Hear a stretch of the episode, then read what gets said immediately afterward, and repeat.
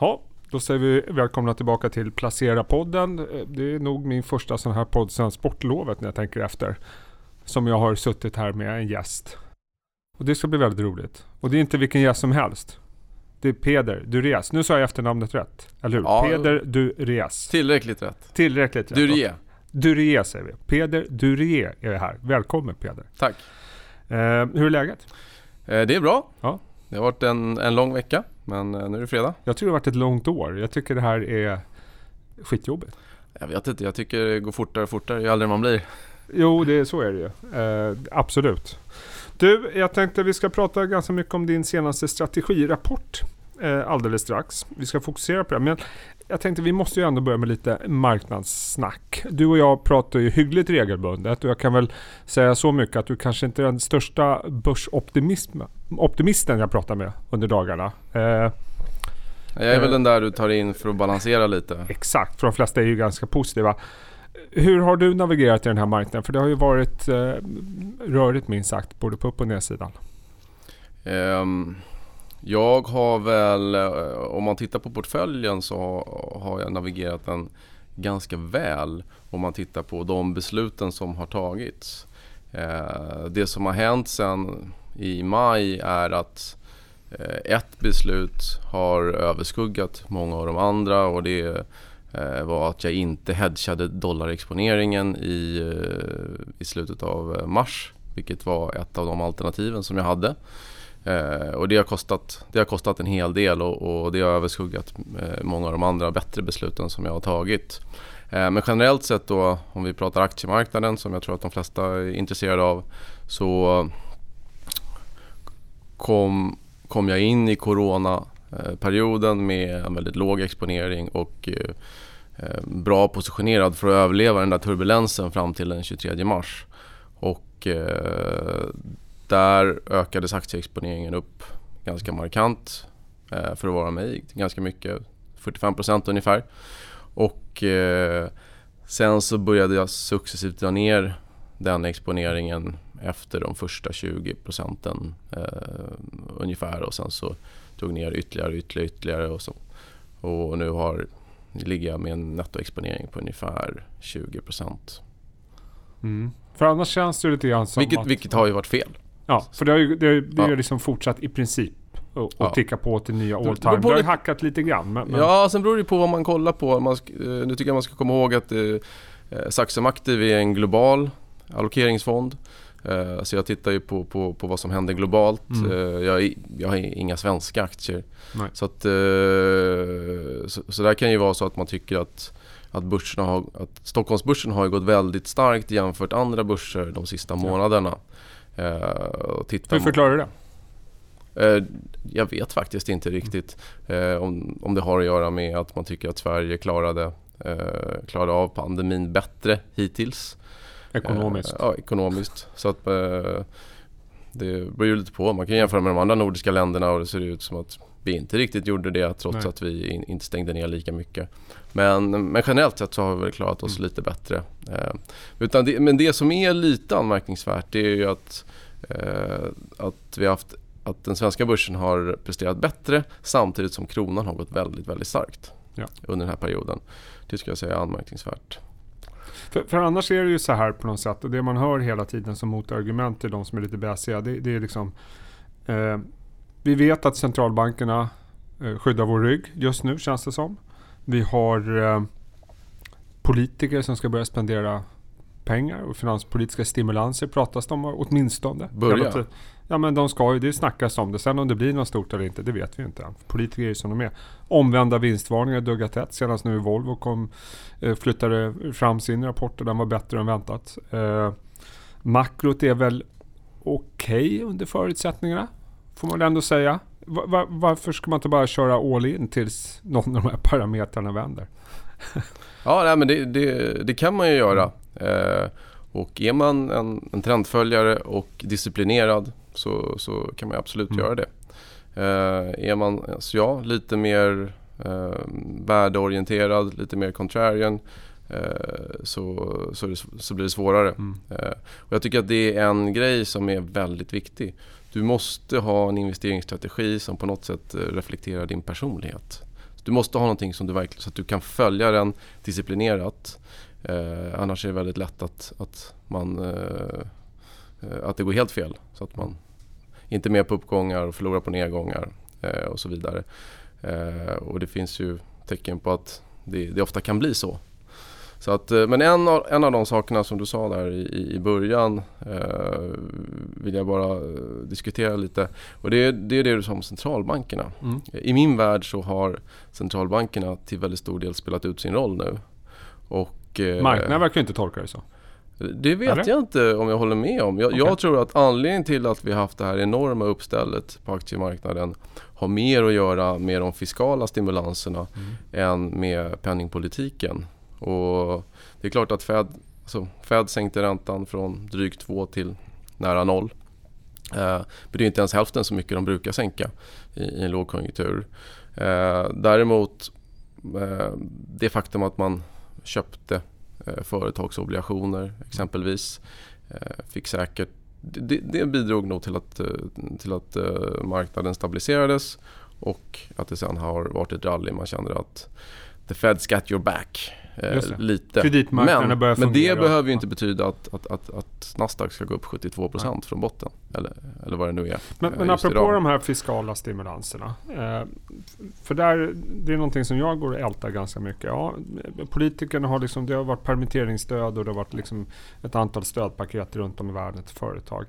Eh, jag åkte taxi igår. Också första gången på, tror jag, sen sportlovet. Och som du vet så får man ju reda på allt man behöver veta av en taxichaufför. Ja. Så är det, det är ju, det är ju en sanning. Eh, och jag pratade med honom och han säger att det är ju fullständigt katastrof i hans bransch. Total katastrof. Eh, han hade inte kört till Arlanda sedan eh, sportlovet heller. Eh, och, det är liksom, och han sa att han hade liksom en, en grundlön som man får från företaget. Han har varit anställd av en av de större kedjorna. Resten får han köra in. Och det är liksom det, det, är inga kundmöten, man åker inte taxi mellan kundmöten för alla sitter hemma. Det är inga turister, sommaren var helt död och så vidare. Och mitt problem lite grann är hur länge kan man hålla på med fiskala stimulanser? Ja, det är klart att vi kan hålla på med det länge, men kan vi rädda alla företag? Jag är lite förvånad över att vi inte haft fler konkurser. Eller kommer det på något sätt? För att, hur länge klarar sig den här typen av bolag? Vi blir ju lite blinda här i Stockholm. Från, liksom, här, här rullar det på hyggligt bra. Liksom. Jag tror att alltså, konkursvågen i, i USA, den har vi ju framför oss. Ja, det är lite min take också. Ja, jag tror att det, det kommer bli väldigt mycket konkurser. Och det är, där, det är därför jag menar att om det inte kommer några större stimulanspaket från, poli, från politikerna eh, i USA nu ganska snart Eh, då tror jag inte marknaden håller, ork, orkar hålla uppe. Jag tror inte att ekonomin orkar hålla uppe. Och du ser redan tecken på att det, liksom, det börjar kanske rulla över. Det, mm. åtminstone det har plattats ut. Eh, den här V-studsen har, har avstannat. Så, att, eh, så det är därför jag menar att de fiskala stimulanserna det är det som är det viktiga.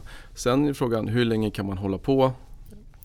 Ja, alltså, du kan ju teoretiskt sett hålla på i all oändlighet. Men någon gång så får du, eller du får mer och mer negativa konsekvenser av, av, den här politiken. Och problemet med att när man börjar så kan man inte sluta för så fort man slutar så, blir, så tar ekonomin stopp. Ja.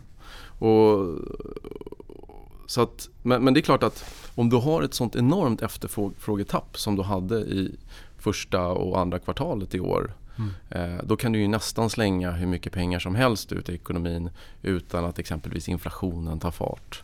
Ehm, och sen, sen beror det ju på, av de här pengarna som kommer ut, når de individer, når de företag, sparas de, spenderas de? Eh, för det kan vara väldigt svårt att, att, att avgöra. Mm. För att få se till exempel, kommer det här leda till inflation? Och jag är lite mer i den där gruppen som tror att vi fortfarande är i en deflationsmiljö mm. och att inflationen kommer att dröja lite. Men jag tror också att, vi, att folk kanske förväntar sig för mycket från eh, framtida eh, finanspolitiska stimulanser. Och jag vet inte om du har en fråga på amerikanska valet? Jag tänkte komma till det nu faktiskt. Och jag, vi ska inte sitta här och, och värdera de olika kandidaterna. Det, det får andra tv-kanaler hålla på med att göra den politiska analysen. Men det är ju ett intressant läge om vi ser liksom Och det är, nummer ett, nu håller man på att diskutera stimulanspaket i USA. Vi vet inte om det kommer bli någonting innan valet. Vi vet inte heller omfattningen av ett sådant stimulanspaket om det skulle komma innan valet. Sen har vi ett val där det åtminstone just nu ser ut som Biden kommer vinna. Just nu. Ehm, och det, om vi antar att han vinner. Och då har du Trump som ska sitta kvar vad är det, till 20 januari tror jag. De, de byter.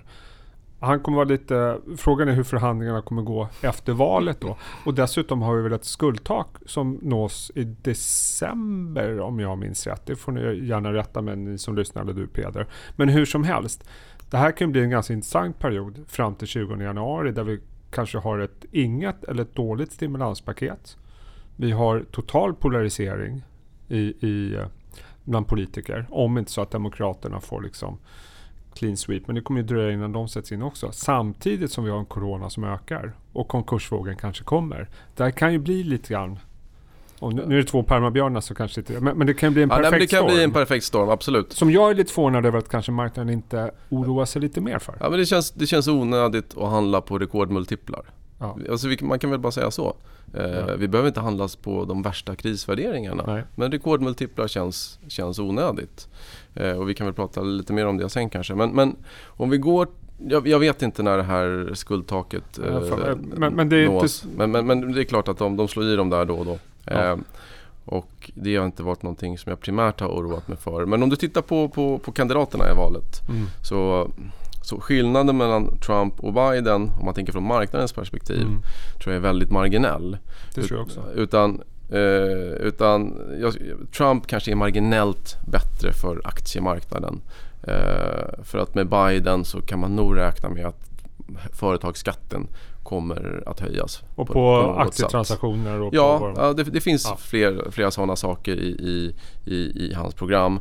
Eh, och det får vägas då mot att det totala stimulanspaketet kan bli större med Biden. Mm. Så det, det, är lite svårt att säga. Men jag skulle säga att kanske marginellt fördel Trump om, om man vill att aktiemarknaden ska gå upp. Men historiskt eh. så vet vi att marknaden ja, kanske i det korta perspektivet bryr man sig om valet. Men Ja, nej, nej. Det, det, alltså det snackas egentligen för mycket om det ur ett börsperspektiv. Ja, och, och Historiskt och, och, Ja, jag skulle säga det. Och det finns statistik ja. att det går alltid bättre under demokrater. Och så. Ja. Jag skulle säga att det är totalt insignifikant. Ja. Men, men det som är viktigt i valet är inte vem som vinner presidentposten. Utan det som är viktigt är att, eh, att den som vinner också vinner kongressen.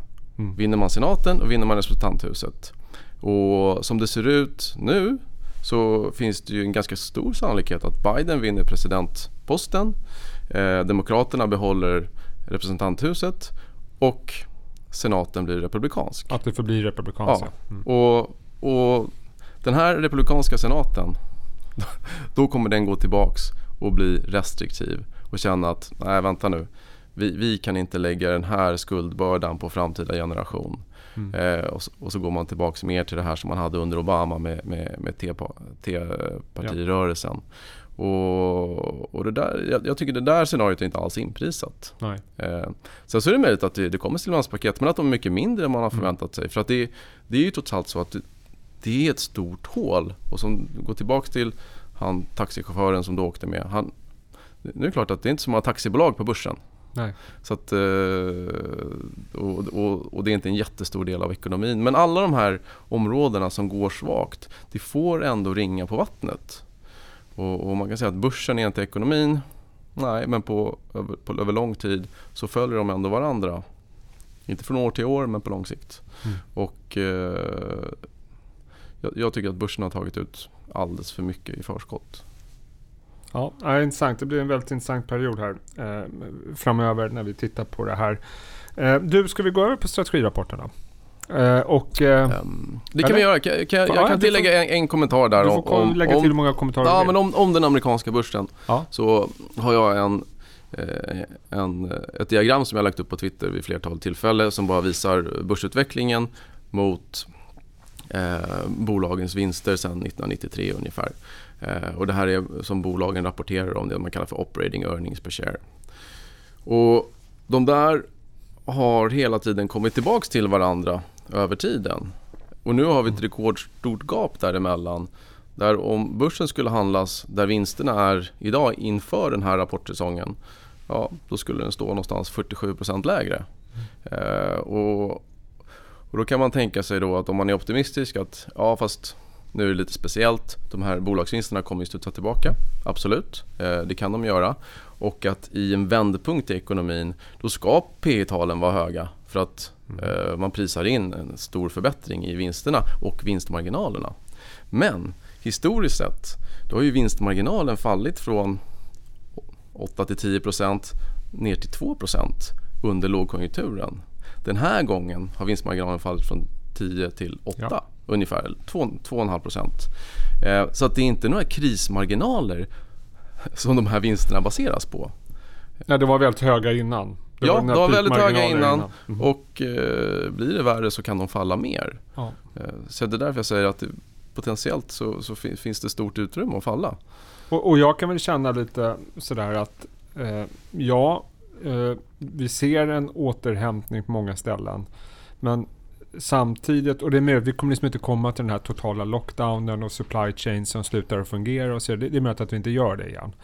Men likt förbaskat så ser vi hur samhällen återigen börjar stänga ner. Och att det inte ska få några ekonomiska konsekvenser har jag ju väldigt svårt att, att, att se. Ja, absolut, och jag tror inte att alltså, en till våg kommer ju inte vara den här eh, i alla fall gråa svanen som vi såg i, i våras där helt plötsligt luften bara går ur och vi faller 40% på fyra veckor. Det är inte den här chocken? Nej, det kommer Nej. inte vara det och det, det, kommer inte vara det som får ner marknaden. Jag tror snarare att ekonomin fortsatt är svag, stimulanserna räcker inte till, centralbanken kan inte göra så mycket mer. Det vill säga att de ekonomiska återhämtningen blir inte så stark som eh, man har räknat med. Nej, och sen så är det momentum. Det är massa ja. momentumpengar. Om det väl börjar gå, ja då, ja, då går det fort. Ja, då går det fort. Uh, och det leder in oss, höll jag på att säga, till då strategirapporten. Och den handlar om guld. Ja. Uh, vilket är väldigt intressant. Jag tänkte innan vi kommer in på din analys och hur ni ser på guld och hur ni investerar i guld så tänkte jag vi behöver lite basfakta. Ja. Jag vet inte om du vet, men jag är ju gammal arkeolog. Eh, utbildad faktiskt. Okay. Eh, från Lunds universitet. Så jag vet ju liksom att guld och silver, det, det har ju varit betalningsmedel eh, otroligt länge. I flera tusen år. Du vet att det är bestående också. Det, det försvinner inte. Nej, precis. Men bara en liten sån här lite basfaktor. När börjar man handla med guld på det sättet som vi är vana nu, det vill säga på, på marknaden? Eh, ja, det började man med 1968 Mm. Eh, och det var några år innan Bretton Woods-systemet bröt ner för det, det föll 1971. Och så då, som jag förstår det så att från 1968 där till någon gång på 70-talet då handlades guld i dollar via London. Okay. Eh, men, men, redan före det så hade du ju, guld handlades ju på, på andra ställen i världen. Eh, men jag har valt att, att fokusera på, på den amerikanska marknaden här mm. för att jag har bra data och, och man kan få lång historik och, och, och sådär. Så att, eh, och då började man handla framförallt terminer på guld. Då började man handla. Och ja. vad kan man säga då sen dess vad gäller avkastning? För vi lär oss ju väldigt tidigt att bästa sättet att få bra avkastning över tiden det är aktier. Ja. Hur, hur står sig guld om du tittar på som, som tillgång och avkastning sen starten? Ja, men det, det är, eh, om du tittar på de som har tittat på guld tusentals år tillbaka i mm. tiden. Sådana som jag då? Ja, men, nej, men de hävdar att det, det har varit en inflationshedge. Ja. Du får ungefär lika många lim på bröd för dig idag som du fick mm. i Babylonien eh, för 3000 år sedan. Ja, ja men det, det är ungefär där.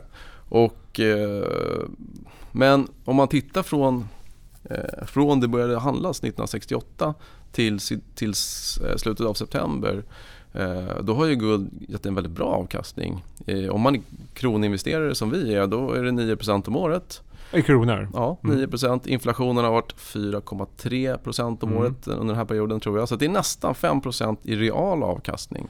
Så att 5% i kronor inflationsjusterat ja. ungefär per år? Ja, knappt. Okay. Mm. Eh, och då kan man ju tycka att eh, det här borde vara en ganska populär tillgång att äga. Mm. mm. Men, men det är inte det. Utan den är kontroversiell. Utan antingen hatar man eller, eller älskar den. Mm. Eh, och jag skulle hävda att jag är försöker vara någonstans däremellan. Men, men eh, en kanske jättekorkad fråga. Men hur värderar man guldpriset? Jag menar vi som har följt aktier i många år. Vi, vi, liksom, vi tittar på och alla flitiga analytiker ute och investerare och tittar liksom det. Vi har kassaflöden, vi har eh, jämförelsevärderingar. Liksom, vi kan liksom sätta, jo men den här aktien är motiverad P tal X. Eh, sen kan det vara högre eller lägre än så. Liksom, när man sätter priset på guld, vad, vad skulle du säga är de viktigaste parametrarna? Ska, om vi säger så här att det bästa tillfället att köpa guld ja. det har varit när realräntan är hög ja. och det reala guldpriset är lågt. Det har varit det absolut bästa tillfället att, att investera i guld mm. eh, historiskt. Eh, och där är vi inte riktigt idag.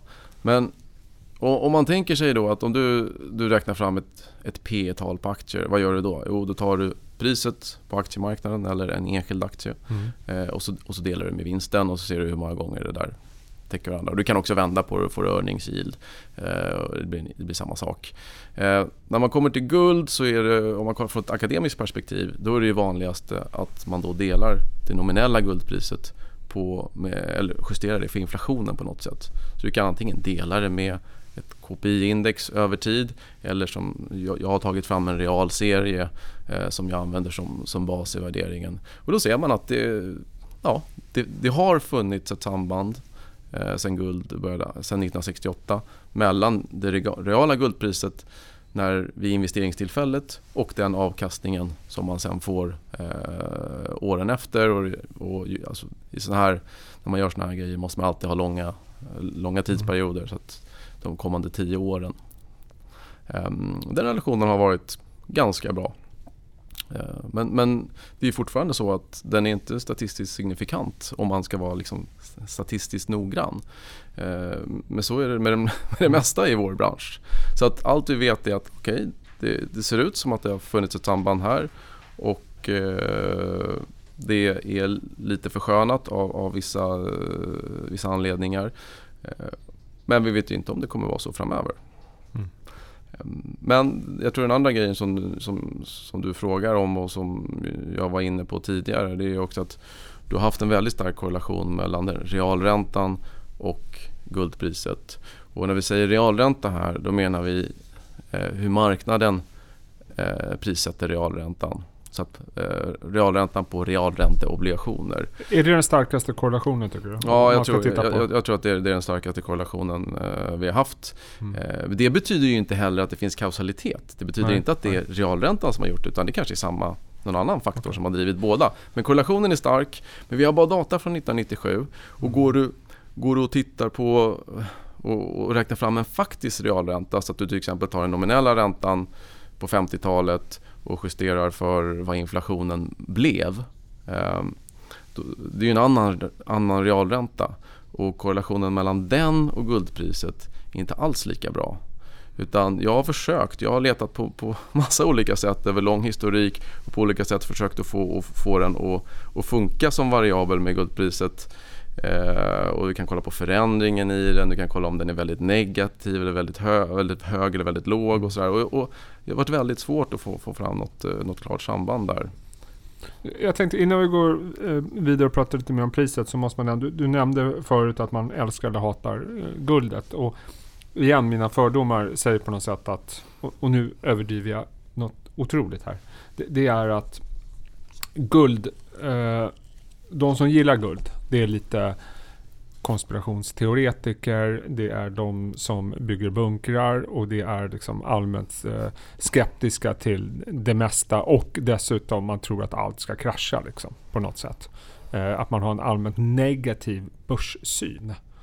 Det är liksom den gamla liksom, konspiratoriska tanken kring guldinvesterare. Jag vet att det inte stämmer, men, men jag tror många uppfattar det lite grann som det. Jag, jag vet till exempel, jag hade, ja, men, jag, jag, bara något, jag har någon gammal kollega tror jag som hade en kompis som varje fredag innan han gick hem så köpte han en liten bit guld på vägen hem. Liksom, bara för att bunkra det.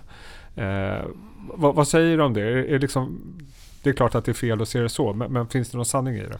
Nej, men det är klart att det finns någon sanning i det. För att du, du kan, om du tänker så här om du är, alltså aktiemarknaden har fortfarande varit den bästa tillgången i att investera i över lång sikt. Eh, och om du är optimistisk till börsen, varför ska du då egentligen leta alternativ? Och om du kan leva med den volatiliteten, du vill inte ha någonting annat än aktier, då finns det ju väldigt liten anledning att leta efter alternativ. Eh, utan det är först om du är orolig för hur aktiemarknaden kommer gå Eh, och, och det finns ju, där finns det ju ganska mycket data att gå på som, som antyder att avkastningen kommer nog inte bli speciellt bra framöver. Eh, och, och samtidigt så är det väldigt svårt att få avkastning på obligationer. Då blir det ju att man börjar leta mer alternativ och då snöar man kanske in på guld. Och eh, jag vet inte, jag tycker det finns många i guldvärlden som är, eh, som är vettiga och, och sådär också. Sen finns det de som är väldigt konspiratoriska. Jag tycker en sån där grej som ofta, som ofta lyfts fram det är att man inte tror på liksom den statistiken som kommer från, eh, från staterna. Så att ingen ekonomisk statistik stämmer och sådär. Mm. inflationen är mycket högre än vad de säger och sådär. Och, och, eh, det kan vara så att det ligger en, en gnutta sanning i det där med, med, med inflationen och vi kan prata mer, mer i detalj om det om, om du vill. Eh, men överlag så hittar jag inga, inga bevis för att inflationen är så jättekraftigt underrapporterad och jag hittar inte heller, jag tycker inte heller att man kan säga att guld är den sanna eh, inflationstakten i mm. samhället. Jag, det, det, tycker jag är helt ologiskt. Speciellt med tanke på att inflationen på guld i sig är, är 1,5 procent ehm, på grund av att utbudet hela tiden ökar. Så, så i snitt. Är det en inflationshedge eller inte? Ska man se det som det? Det är svårt att säga. Jag, jag skulle säga att på, på, på väldigt lång sikt så kan man nog säga att det är det. Det är en real tillgång. Eh, men jag hävdar ju att guld skulle kunna stiga i en miljö utan någon inflation också.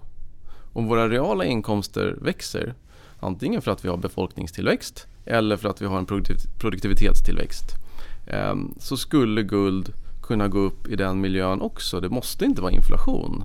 Och jag tycker att det, det, kanske blir lättare när man tänker på det om man sätter en väldigt hög siffra på de där eh, tillväxt, till, olika eh, formerna av tillväxt. Till exempel att ja, vad händer ifall befolkningen ökar med 50 procent? Eh, och en viss andel av de här människorna eftersöker guld.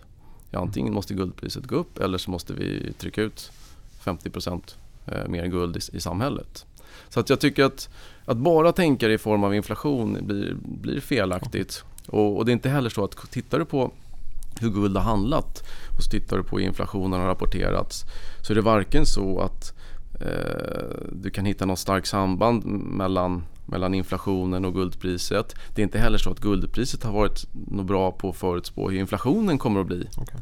Så, att, eh, så att möjligtvis när vi börjar prata liksom sekel då, då kan det vara en bra inflation. Vad, vad är största risken med guld? Om avkastningen ändå är, vad sa du, inflationsjusterat i kronor 5% per år. Liksom, varför ska man inte alltid ha guld i sin portfölj, mer eller mindre? Ja, det kan man ha. Jag, mm. jag tycker att eh, man, man, brukar ju prata om så kallad allvädersportfölj och Saxum Aktiv är ju lite av en allvädersportfölj nu. För att jag tror att vi, vi är en väldigt svårnavigerad miljö och eh, man vill försöka liksom skydda sig för många olika saker. Eh, eller många olika händelser. Så att eh, man kan absolut ha guld hela tiden i portföljen. Är man aktiv förvaltare som jag så kan det ändå finnas anledning att köpa och, eller öka och minska mm. sin allokering. För jag ser guld som en tillgång precis som alla andra. De, den kan vara undervärderad och den kan vara övervärderad.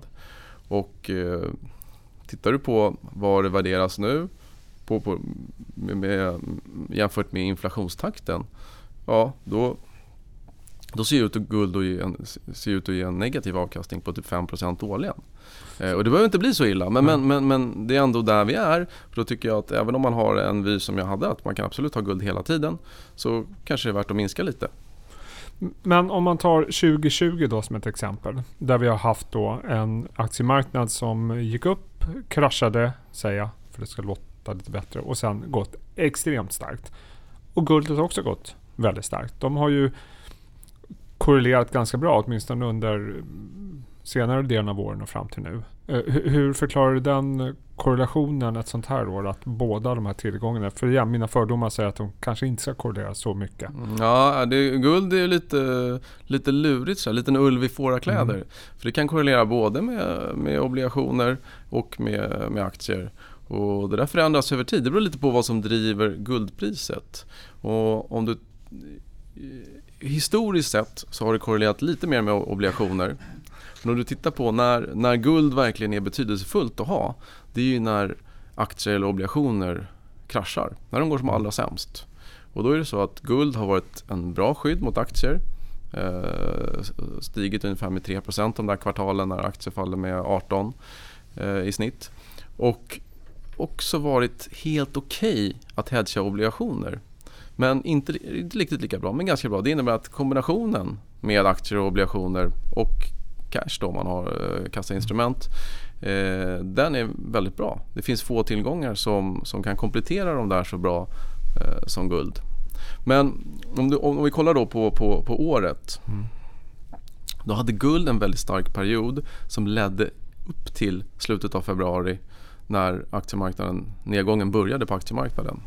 Och jag hävdar att det där är, det där är ganska avgörande för hur guld presterar i en i risk-off-miljö.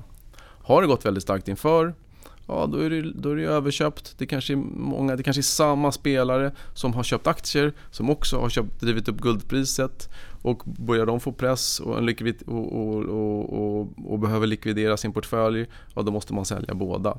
Och generellt sett så har ju guld inte presterat så bra när vi kommer in i en likviditetskris. För du är ju en, en av få tillgångar som du faktiskt kan handla som är likvitt. Mm. Eh, och då säljs det.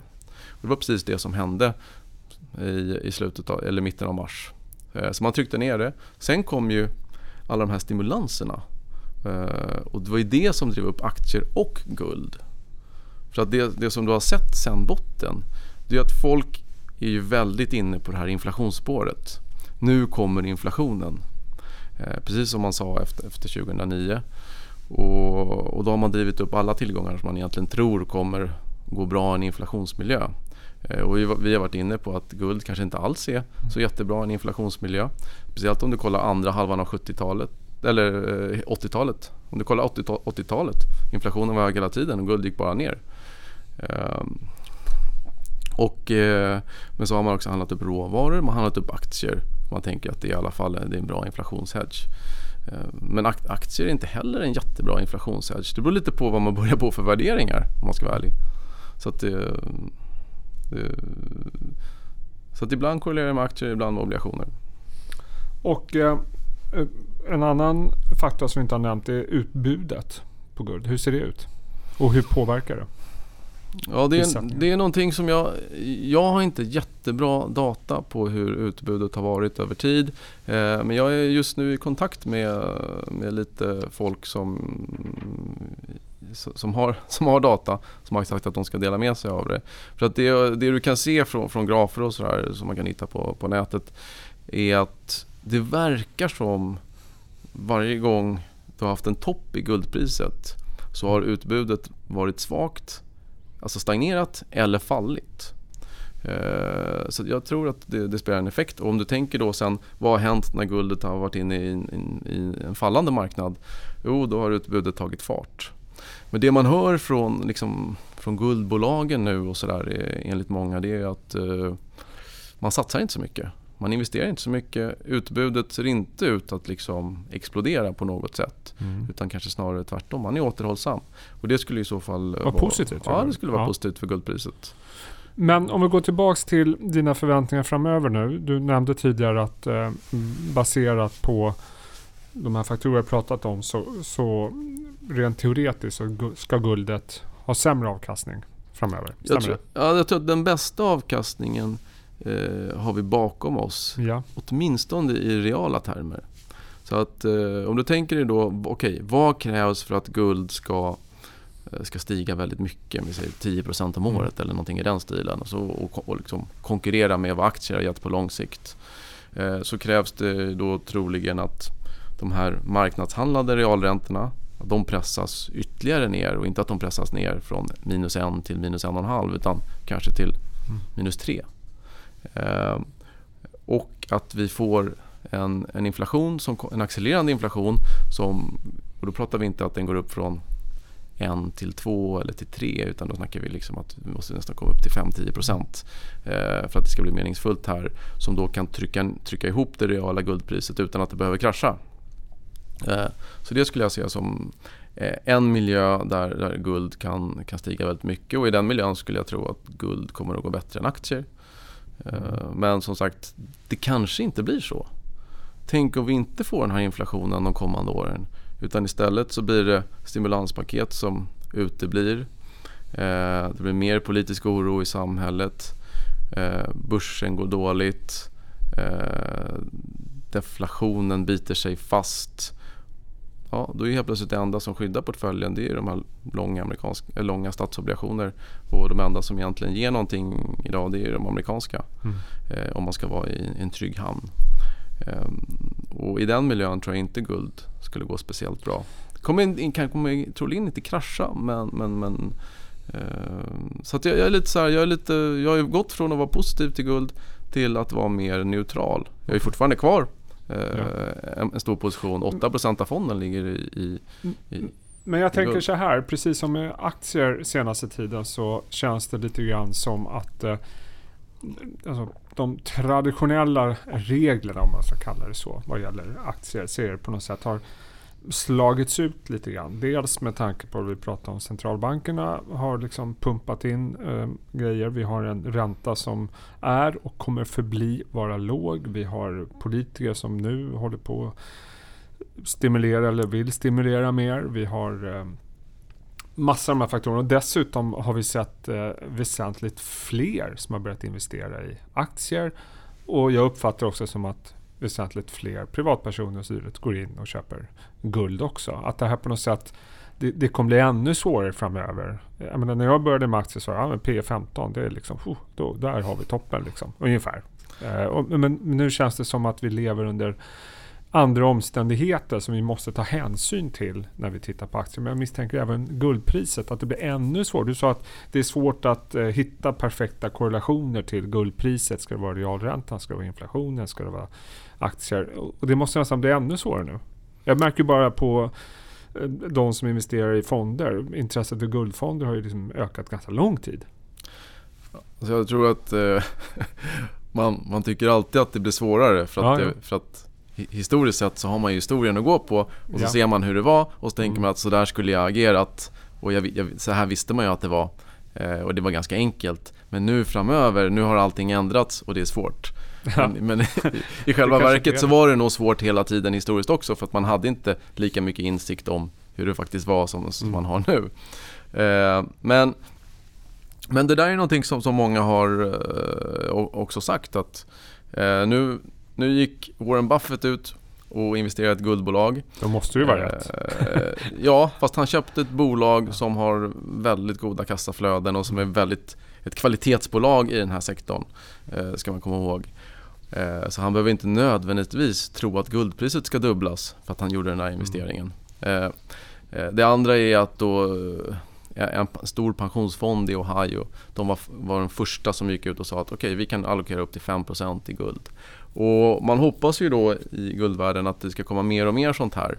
Och, och jag tror att vi kan absolut, det kan absolut bli så att helt plötsligt så sitter alla stora pensionsfonder och säger att ah, vi ska ha ett par procent i guld.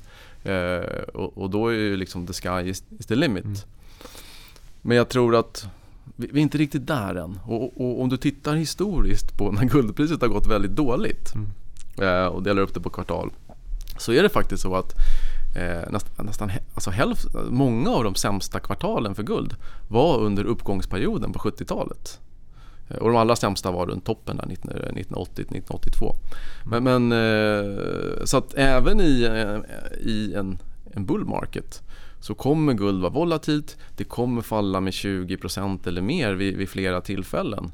Så att, eh, och kommer du då in då i, i, i en situation där du äger guld Guldet har gått upp väldigt mycket i slutet av, om du tar början av augusti, då hade guld gått upp 11% i juli, det var upp 35 eller någonting på, procent på året. Eh, och eh, alla tekniska indikatorer visade att det var överköpt. Och så hade du de här nyheterna som jag precis nämnde också som gjorde att, att liksom, folk började verkligen tänka så här, det här guld, det kanske man ska ha. Då känns det som ett ganska bra tillfälle att säga, ah, okej, okay, jag tar en paus, jag minskar min position och så får vi se ifall det faller 20% eller så, så, så ja, eh, då ska man köpa tillbaka det. Eller köpa tillbaka delar av det. Sen så är det också relevant när du, vad, vad gör andra tillgångar? Är det så att hade, om vi hade varit i ett läge nu där aktiemarknaden hade förväntats kunna ge någonstans 8-10% om året. Eh, Vilket skulle innebära en ganska stor nedgång för att vi ska komma dit. Ja, Eh, ja då, hade, jag- då hade jag troligtvis sålt allt guld och satt i aktier.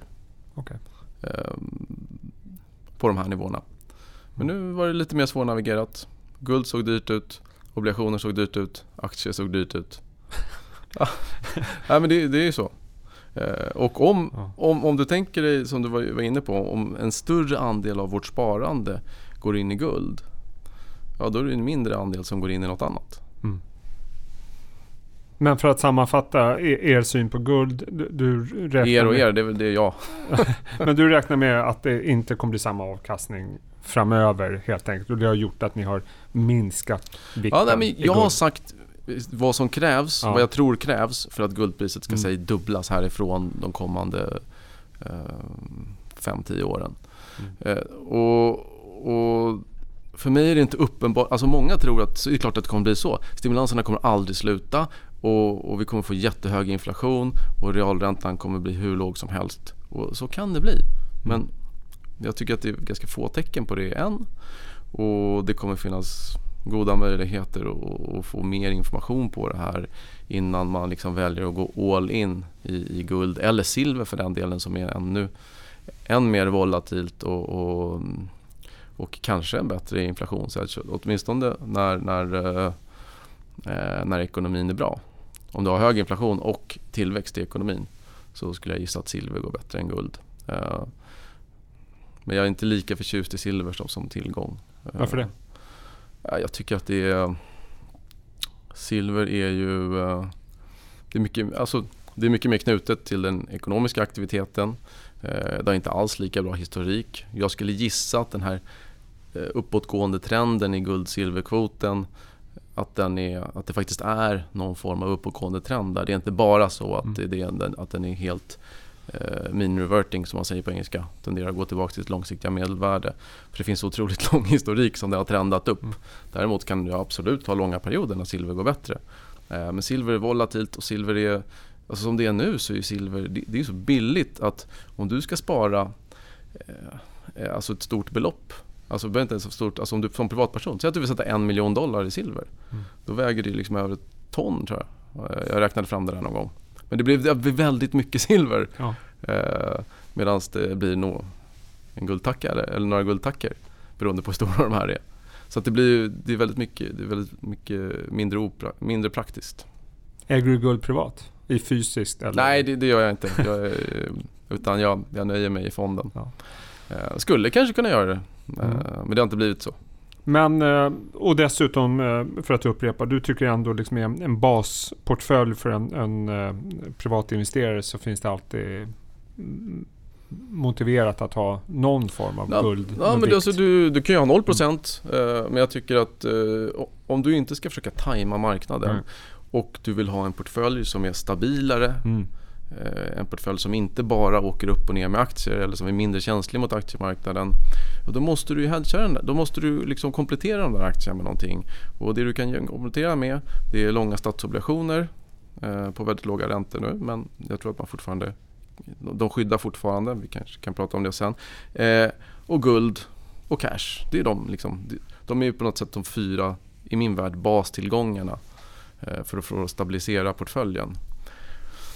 Och, eh, men däremot guld mer än 20% av portföljen, det vet jag inte. Där, där någonstans tycker jag det börjar bli liksom väldigt eh, Mm. lite för mycket.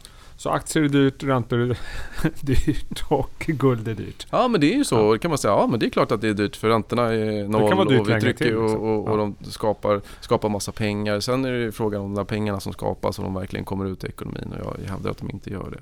Du, jag tänkte bara avsluta, vi, vi har- är uppe i 45 minuter här. Eh, Du, du nämnde i Du har början... pratat för mycket Jesper. Ja, jag vet. Jag pratar alldeles för mycket. Det är bara för att jag är så ovan vid att träffa människor, så jag blir så glad när jag får träffa Ja. människor. Men jag tänkte bara, du sa i början där, vad gäller aktier, att eh, du eh, äger inga svenska aktier.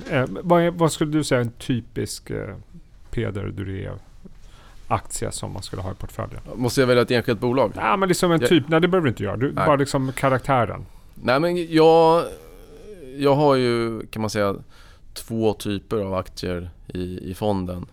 Eh, och båda skulle man kunna säga är en typ av eh, typ av värde, värdebolag. Mm.